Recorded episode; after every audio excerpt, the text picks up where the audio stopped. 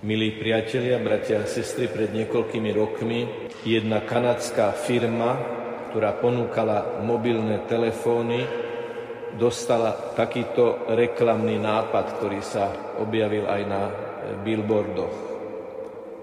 Vlastne to bola scéna, ako sa traja králi klaňajú Ježiškovi v jasličkách.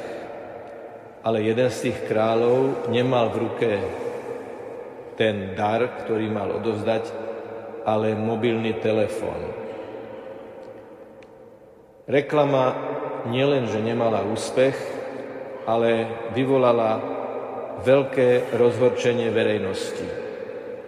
Až do takej miery, že sa sám šéf tejto firmy musel verejne ospravedlniť za tento nápad.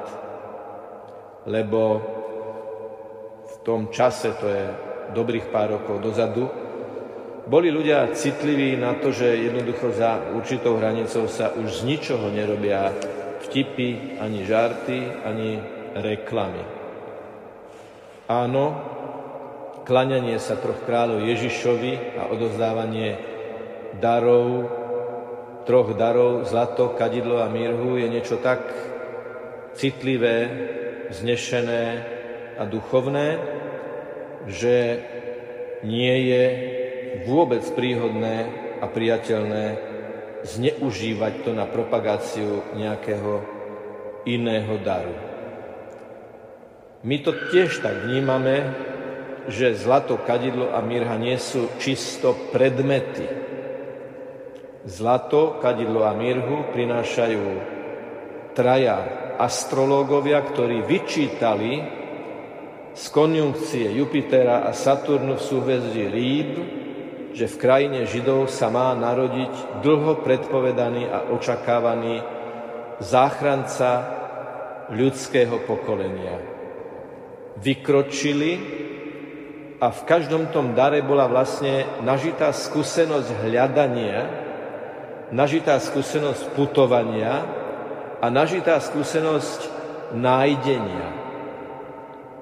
A keďže ten, ktorému tieto dary dali, je náš záchranca, z mŕtvych vstalý a víťazný Ježiš, je legitímne pridať sa k trom kráľom a vnímať tento príbeh ako otvorený súbor, do ktorého nielenže môžeme, ale máme a musíme vstúpiť a pýtať sa, kedy ja dávam Ježišovi zlato, kedy ja dávam Ježišovi kadidlo a kedy ja dávam Ježišovi mirhu.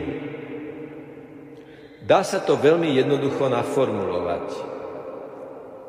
Keď pozeráme spravodajskú televíziu TA3, tak na tej dolnej lište v rohu je stále aktualizovaná cena zlata. Asi je to veľmi dôležité neustále vyhodnocovať, lebo všetko sa meria zlatom, teda materiálne hodnoty. Materiálne hodnoty, ktoré si môžeme za zlato kúpiť, alebo za ne si môžeme kúpiť zlato, vyjadrujú materiálny svet. Všetko to, čo máme v materiálnej sfére.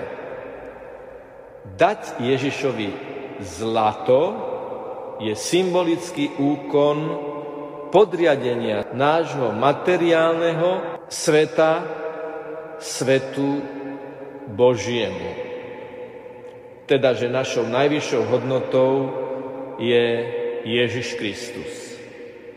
Ak to teda rozmeníme v tejto logike na drobné, človek, ktorý stavia dom a v nedeľu si povie, toto je Pánov deň a ja dnes stavať nebudem, podriaďuje svoj materiálny svet Božiemu prikázaniu, Bohu, a dáva Ježišovi zlato. Podriaďuje mu zlato svojho života. Jednoducho, každý taký počin, každé také rozhodnutie, každé také uvažovanie, v ktorom to materiálne podriadíme duchovnému, je prinášanie zlata Ježišovi. Skúsme si predstaviť, že traja mudrci od východu, teda intelektuáli svojej doby, dávajú dieťaťu dar zlata. Nie je náhodné ani to, že toto evanjelium píše Matúš. Aj Matúš v určitom momente svojho života dal Ježišovi zlato, lebo Ježiš ho povolal rovno z mýtnice. Matúš bol mýtnik. Matúš vedel, čo to je pracovať s financiami, s peniazmi, čo znamenajú. Vedel to veľmi dobre.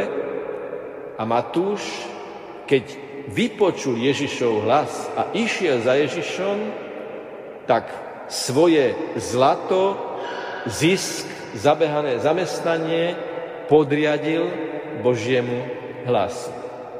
Kedy dávame Ježišovi kadidlo?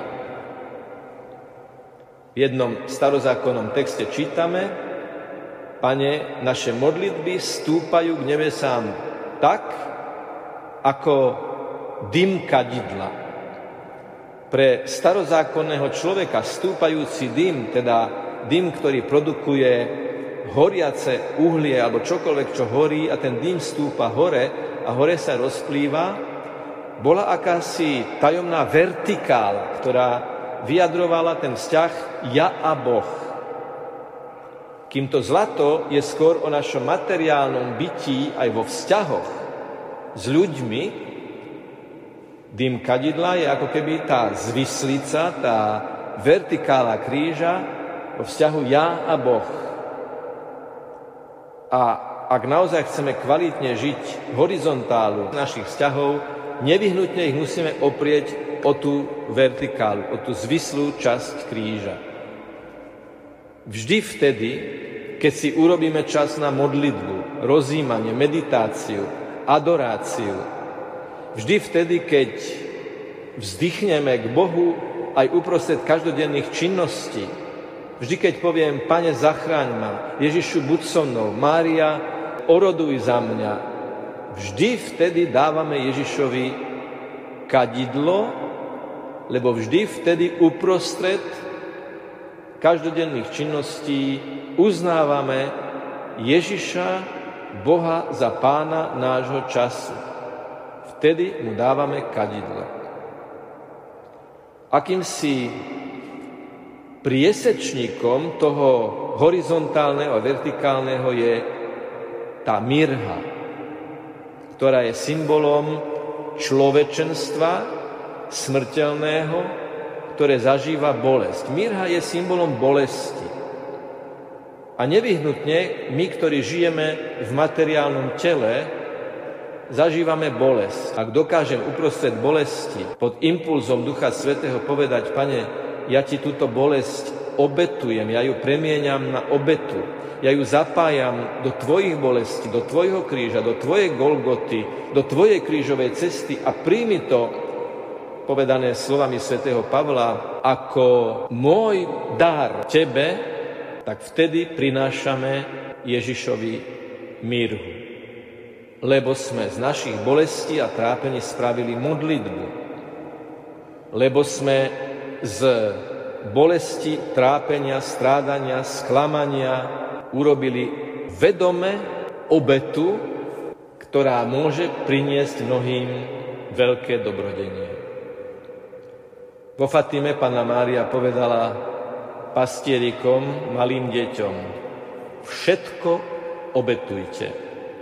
A toto je posolstvo, ktoré má nesmierny dosah na to, ako prežívame naše menšie či väčšie, každodenné či dramatické bolesti.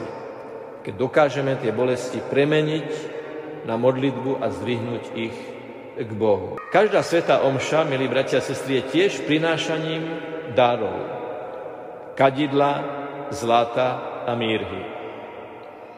Vy ste mohli teraz robiť mnoho iných činností, mohli ste dokonca robiť aj niečo, čo je zárobkové, čo by v nedeľu, ak by to nemalo dostatočný dôvod, bolo aj hriešne konanie. A vy ste si vytvorili čas pre Boha. Vykráčali ste sem hore na Kalváriu, aby ste sa zúčastnili srdcom, teda ponorili do svätej omše. A takto prinášate Ježišovi zlato. podriadujete mu všetko v tento deň a v túto chvíľu. A keďže sa budeme modliť, dokonca na slova horé srdcia vy poviete, máme ich u Pána, ako keby sme s dymom toho kadidla vyzdvihli to srdce k nemu. Pane, my sme prišli sa pozdvihnúť k tebe, zdvihnúť naše srdcia, naše vnútro k tebe, aby ty si nás vnútorne posilnil, lebo zajtra a potom v pondelok už bude všedný deň, keď zase pôjdeme do práce a budeme potrebovať tvoju pomoc a podporu. No a mirhu samozrejme prinášame tiež. Bola istá doba, keď bola taká duchovnosť, ona mala svoju logiku, keď sa hovorilo všetky starosti nechaj pred dverami kostola. A mienilo sa to tak, keď prídeš do kostola, sústreď sa na Pána. Myslím, že to môžeme posunúť spred kostola na oltár. Všetky starosti polož na paténu, veď ten chlieb a to víno, ktoré vznikajú drvením zrna a drvením bobul hrozna, teda je v tom tá vnútorná atmosféra prekonávania a zmeny cez bolesť. Polož na paténu všetko, čo ťa bolí, mrzí, všetko, čo ťa zneistuje, všetky otázky, všetky profesné problémy a ľudí, ktorých stretávate mnohí z vás s utrpením práve v rámci vašej profesie, môžete položiť na oltár a takto priniesť Ježišovi mirhu bolesti, človečenstva a pominuteľnosti ľudského života. Preto teraz vstúpime do slávenia, preto teraz budeme vyznávať našu vieru, preto budeme prosiť a potom budeme lámať chlieb. Lebo sám Ježiš prichádza a hovorí, ak vy mne dávate zlato, kadidlo a mirhu, a tým ma kladete na najvyšší stupeň vášho hodnotového rebríčka s ochotou vnoriť do toho aj svoje bolesti a vytvárať si čas na modlitbu, odmenou je Ježiš sám. Kto obdarúva Ježiša, dostáva ako spätnú väzbu, ako najväčší dar jeho samého.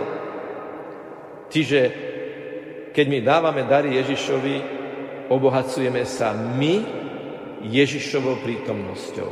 Tak skúsme teraz aj nasledujúce chvíle tohto slávenia prežiť v takejto hlbokej viere, že Ježiš sa nás ide dotknúť, aby nám dal silu celý náš život darovať mu tie tri dary, lebo dar vyjadruje vzťah. Nech je pochválený Pán Ježiš Kristus.